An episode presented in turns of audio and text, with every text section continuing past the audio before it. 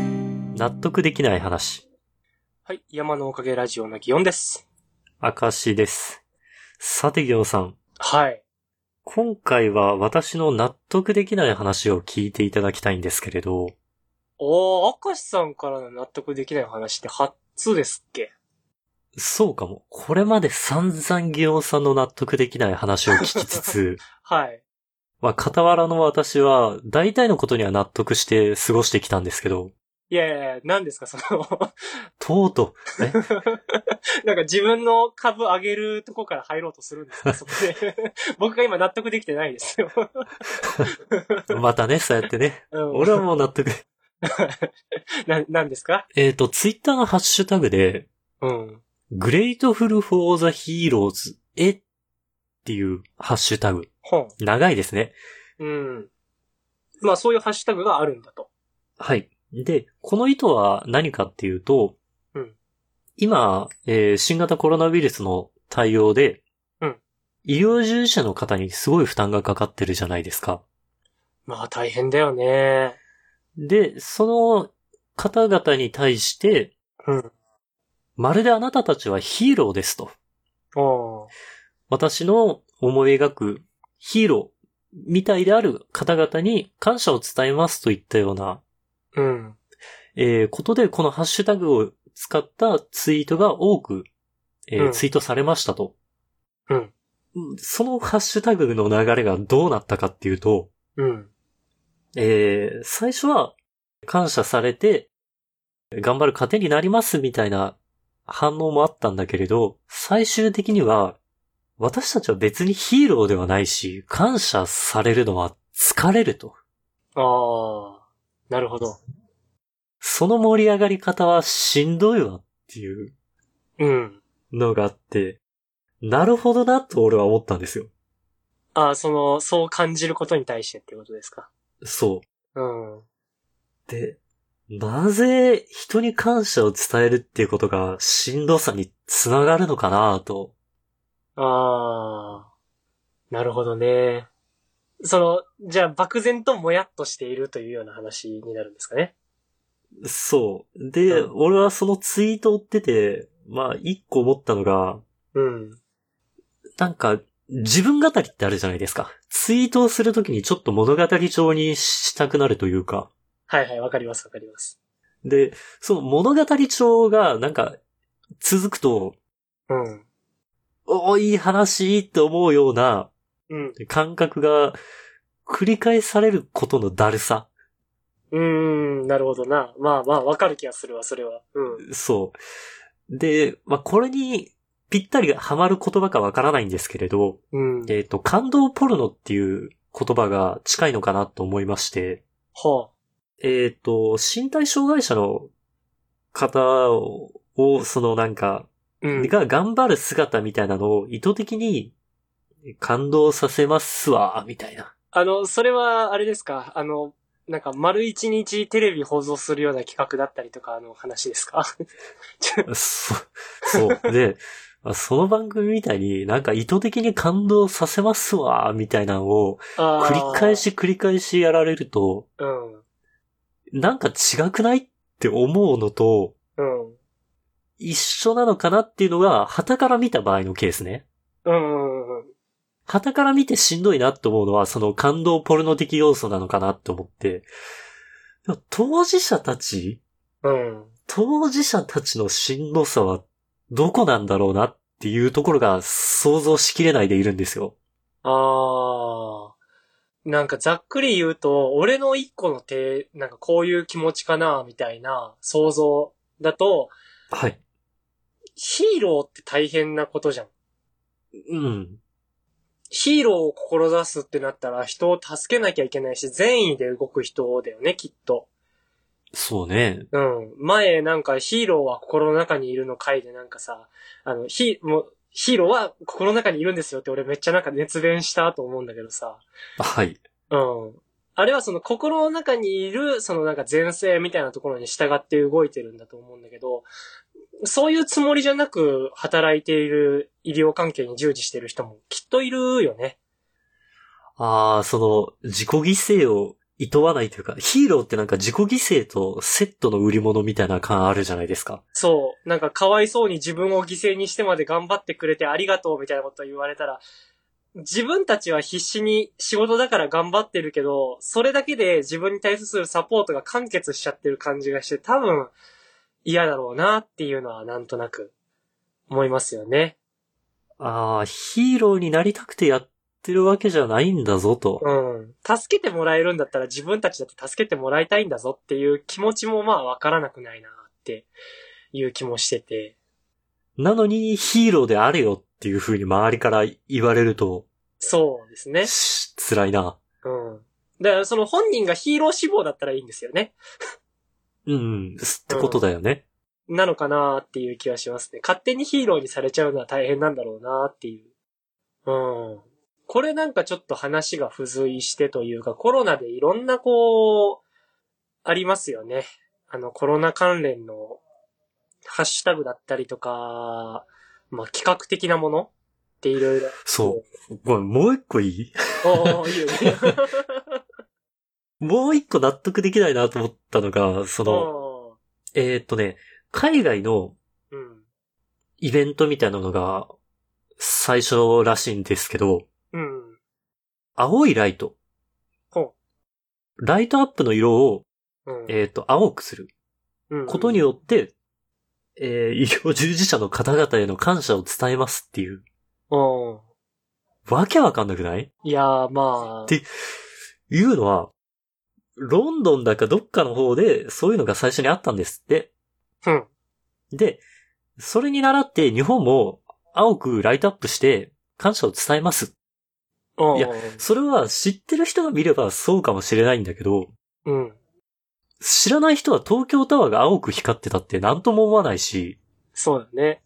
なんていうのかな、この、全然世間一般に浸透していないものをうん。勝手にやって、うん。 ほら感謝伝えてますよみたいなアピールされても、し なんか、そうだね。しらけるというか、それはうん。違くは、違くはないんだけど、まあ、それで誰が幸せになるんだとは思いますよね。それはなんか正しい伝え方が相手に伝わらない感謝はなんだうん。えーとね、これが、由来がもっと日本に浸透してたらいいのかなと思うんですけど、うん。海外ではこうやってるから日本もこういうやり方で感謝を伝えますよみたいなああ。ことをされて、うん。しかも東京タワーの青いライトアップっていう形で、まるで多数の人のうん。相違でこの表現をしていますみたいな感じでされても、違和感がすごいというか、まあ、そもそもね、その、みんなそういう風に思ってますの表明の仕方自体が間違ってるしっていう話だよね。そう、うん。これが、例えば、俺は千バズルとかだったら、うん。ちょっとだけ飲み込む部分はあるんですよ。っていうのまあ、は、わかるよ。うん。千バズルっていうもの自体が、なんかそういう気持ちを表す手段として、そうだね。一定の概念として持ってるからね。うん。まあ、千バズルもらったからなんだっていう議論はその先にあるんですけど、まあ、 うん表現方法としての飲み込み具合ね。 そう。まだそれでいいんだよねっていう話だよね。青いライトアップしました って、なんかうん。納得できないんですよね。いや、まあ、すごいそれはわかるわ。なんでかなと。うん。この話を整理するために、あのーこう、うまくいった、そのみんながいいねってなった、そのコロナに付随して起きた動きと、こう、みんなからこの批判を集めているものっていうのを見比べた上でちょっと話をしてみない、みたいなと思うんですよ。うんうんうん。で、その、いいなって評価されてるものって何かこう思いつく、いや、パッと思い浮かばないです。うん片っ端から批判されてるイメージが。俺なんかまあ、批判ももしかしたらあったんかもしんないけど、とりあえず、えっ、と、無難に着地したなって思ってるのが、アマビエのみんなで投稿するやつ。うんうんうん。うん。これなんかまあ知らない人がいたら、あの、いけないんで説明しておきたいなと思うんですけど、アマビエっていう妖怪がいまして、あの、なんだろう、昔からこれ伝わってる話らしいんですけど、アマビエさんはなんか、アマビエを模写した絵とかなんとかっていうのをたくさんこう広めたりすると、えっと、疫病を抑える効果がありますよっていう話がもともとあって、それをみんなで書こうみたいなのが、えー、まあ SNS のハッシュタグとかがついた状態でこう、みんなわーっと書いてて、それが、えっ、と、みんなのアマビエとかそういう名前で本として出版されたりとか、そういうことになってるらしいんですけど、うんうん。うん。まあ、あれは結構いい着地はしたのかなと。で、僕はその、えっ、と、一個、これかっこいいなって思ったのが、ポカリスエットの CM。ほう。もともとテーマで合唱っていうテーマでこの行われてる CM なんですけど、えー、ポカリスエット新 CM とかで調べてもらったら出るんじゃないかな。高校生とか中学生ぐらいの、あの、女の子、男の子たちが自分の家で歌ってるんですよ、それぞれ。うんうん。なんかそれがたくさん組み合わさってるようなあ CM ですよね。なんかスマホとかのカメラで撮ったのかなみたいな感じでそれぞれの顔が入ってて歌ってるような。あれももともとその合唱っていうテーマで撮ろうとしてたのに、今のコロナの風潮の中で、まあできなくなったけども、みんながそれぞれ自分の家からこう歌うことで、この CM ができましたみたいな構図があるんですけど、あれは結構評価されてるなと思ってて、これらが、まあ評価されたもの。うんうんうん。一番、こう、批判されてるなって思うし、なんだったら僕自身ちょっと嫌悪感があるなと思って、ちょっとというか嫌悪感あるなって思ってることが最近ありまして、はい。あのー、岡江くんかさん亡くなられたんですよね。そうですね。ニュースでも見ます。うん。悲しいことだなと思うんですけど、それに便乗してる動画が上がってるのは知ってますか動画ほう。その、ニュースを文字起こししただけみたいな動画ですかえっと、そういうのよりもっとこう、ひどいというか、岡井くんこさんって娘さんはおられるんですけど、息子さんはいないはずなんですよ。うん、うん、うん。なんですけど、岡江久美子さんの息子という立ち位置を偽って、そのこれまでのことを配信しますみたいな話をこう YouTube に上げてる人たちが何人かいるんですよ。何人か一人じゃない。あ、そう、数人いるんですよね。で、それぞれが息子ですと名乗って、真実をお伝えしますだとか、あの、悲しいです、すべてお話ししますとか、そういうことをやってるんですよ。え、な、何それいや、もうえぐいなぁと思うんですけど、うん。まあなんかそういう人たちがいて、えでええっと、これなんかまあ話の流れでもっとついでに言うと、チェーンメールが回ってたのとか知ってますかんどんなどんな東京の赤十字社の、そのなんか病院に勤務している医師です。という流れで、なんかもともと発信されてたらしくって、もう、なんだろうな、コロナに関する、そのなんか自分たちのその医療の能力っていうのは限界に来ててとか、医療崩壊もなんかシミュレーションされてきてます、みたいなことを言いながら、そのみんなで乗り切りましょうのために、このち、なんか、簡易的なチェックの方法だったりとか、みたいなのが文面にあって、ぜひ拡散してくださいね、みたいなことが回ってたんですけど、はい。これ、まあ、いろんな都道府県の赤十字社で働いてる医師からです、みたいなバージョンもこう拡散されてたらしいんですよ。おーそのチェーンメールと同様に。うん、そうですね。それぞれのが、なんかそれぞれの地域でチェーンメールとして回ってたりしたらしくって、うん。で、まあ、これがどういう弊害引き起こしたかって言ったら、えーっと、場所によって、そのなんか赤十字社の総合病院でみたいなことを言うと、その、ある程度、あそこなんじゃないかみたいな、あの、見立てが立ったりするわけなんですけど、うんうん。そこに、こう、医療崩壊しそうっていう連絡が回ってきたんですけどっていう電話が集中したりして、それの対応で病院側が疲労してるみたいな。はあ、立ちの悪い。うん、こととかが起きたりしてたらしいんですよ。で、まあ、いろいろなんかそういうこともあったりして、そういうのもあれですよね、コロナで起きた大きなアクションとして取ればまあそうなのかなと思ったりするんですけど、うんうん。これがそれぞれ、いい評価を受けたもの、悪い評価を受けたもの、悪い評価の方は結構極端なものも入れましたけど、まあ、そうですね。うん。これがどうして、その、ダメでいいのかっていう話はちゃんとしとくべきだなと思って、特に僕はこのものを作って配信する側なんで、そういうことは理解しておくべきだろうとというか、なんだろうな、感覚だけじゃなくて、その、ちゃんと論理的に自分で消化しとかなきゃなとは思うんで、おー、オッケー。結果ありきじゃなくてね。そうなんですよ。これはどういいのかっていう話をしときたいなと思うんですけど、僕の中でいい仕事をするっていう上で覚えとかなきゃなって思ってることがあるんですよ。ほう。なんか、な、な、な、なんですか急ですね。すごい真面目な話なんですけど、まあ仕事っていうのがお金を稼ぐとかの話を置いといて、こう世間のために自分が何かをこう提供する上で意識しなきゃなと思ってることですかね。うん。まず一つは、自分っていう個人には、その、してて、嬉しいなって思える。自分がやってて楽しいな、嬉しいなって思えるゾーンがあるじゃないですか。はい。で、えーっと、例えば仕事をする相手には、こういう風にしてほしいな、こういうものが欲しいなって思えるゾーンがあるじゃないですか。はい。二者の関係とは置いといて、社会的に、こういうものってあってほしいな、とか、こういう流れがあると嬉しいな、とか、そういうゾーンがあるじゃないですか。ああ、相手とは別にもっと大きい、抽象的なはい。要求があるってことね。うん。まあ、モラルだったりとかもそこに含まれると思うんですけど、それぞれの枠っていうのは別個で存在してるんですけど、その、お互いに重なり合ってるゾーンっていうのは絶対にあって、うん、うん。で、その3個の枠の重なり合ったところ、全部に該当するポジションっていうところを、こう、作っ、見つけていって、そこで行う仕事っていうのが、本来いい仕事なんだよっていう話を、あの、本で僕は読んでて、その大事にしてるんですけど、おー、素敵。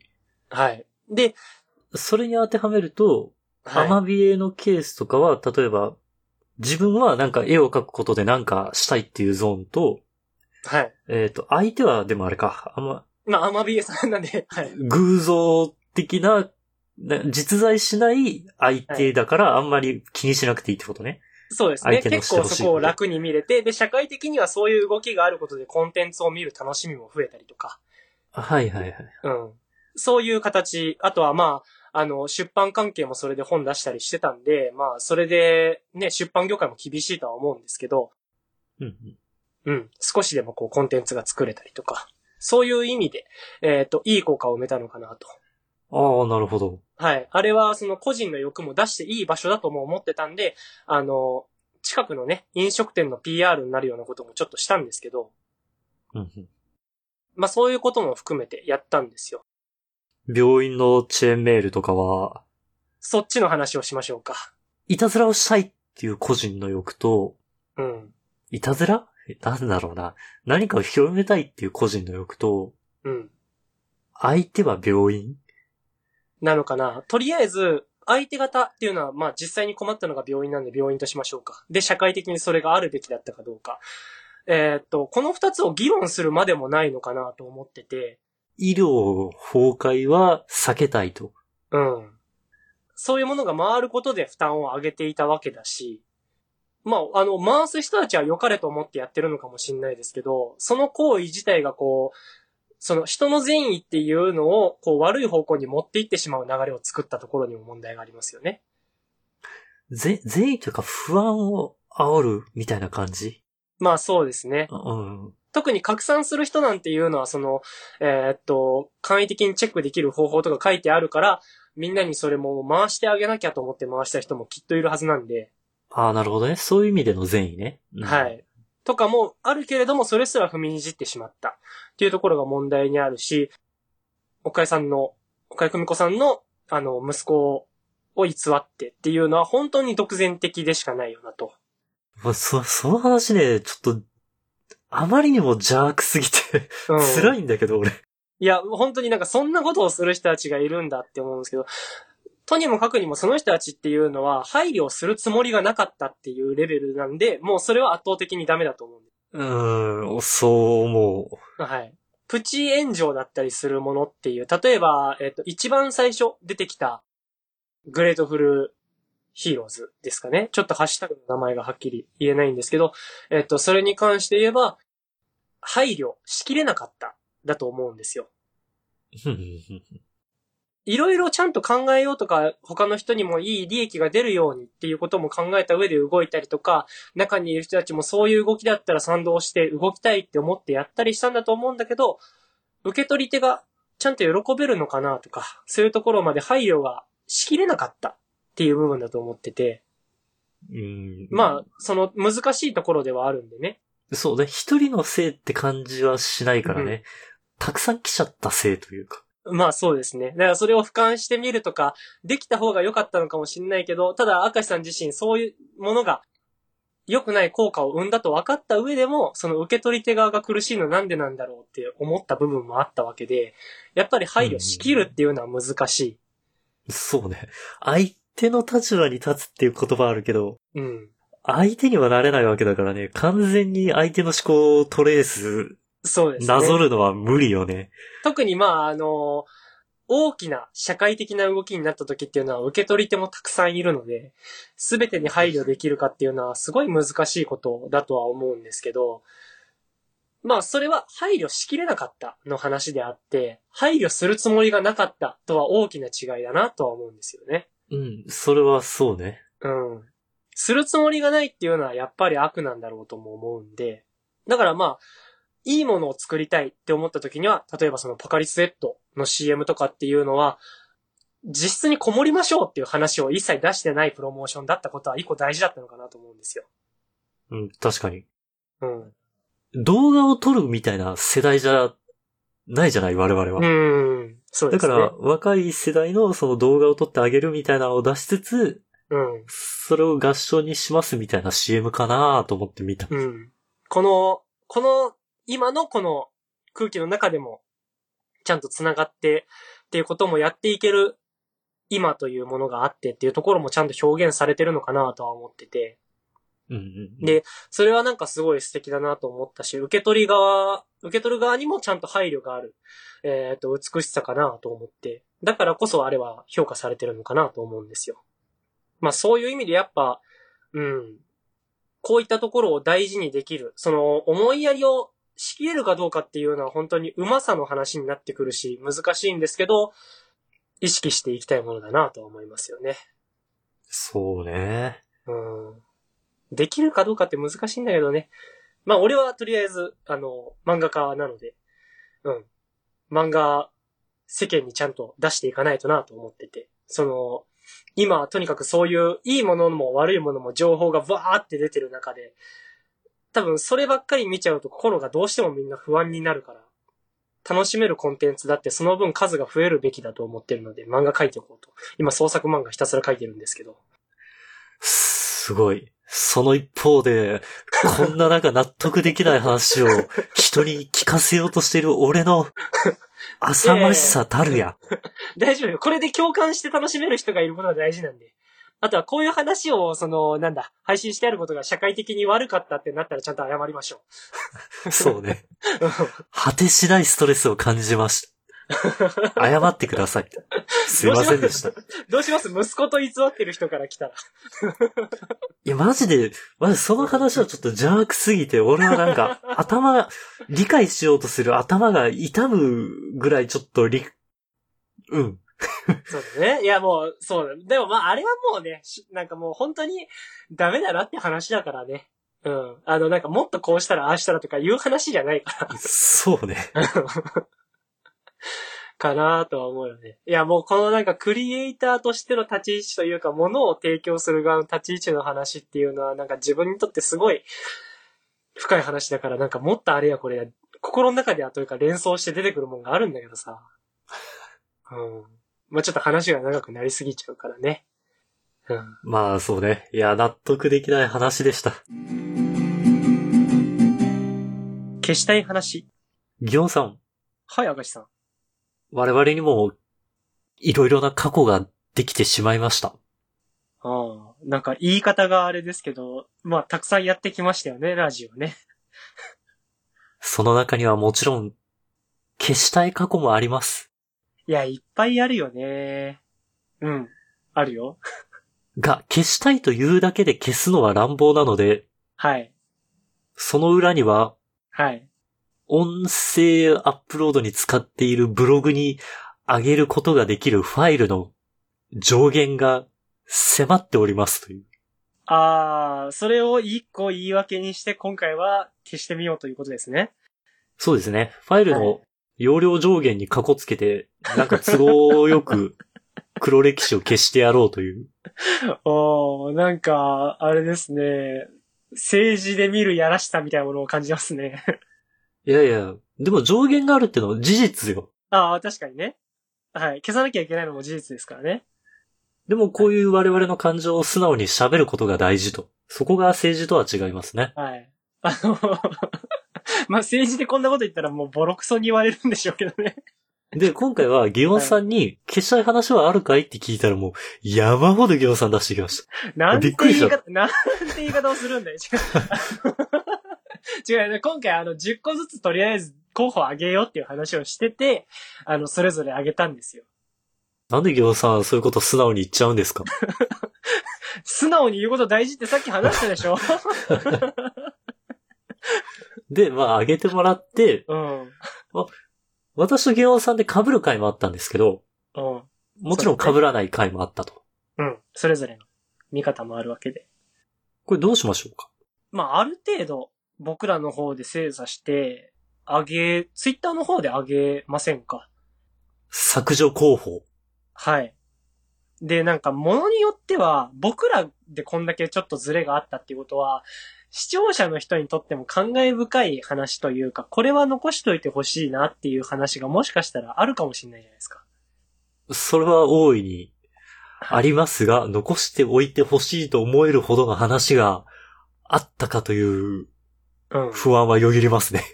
まあ、もしないんであればね、もう何もこう気使う必要はないわけですから。あの、僕らの心の痛み持ち込むぐらいの話ですよ。 なるほど。はい。思い切りよくバッサリいけるようになるんだと。そうなんですよ。あの、振り切れるんで、その分。ちゃんと我々も。 手に持ったバットで全力で頭で殴ることができるんで。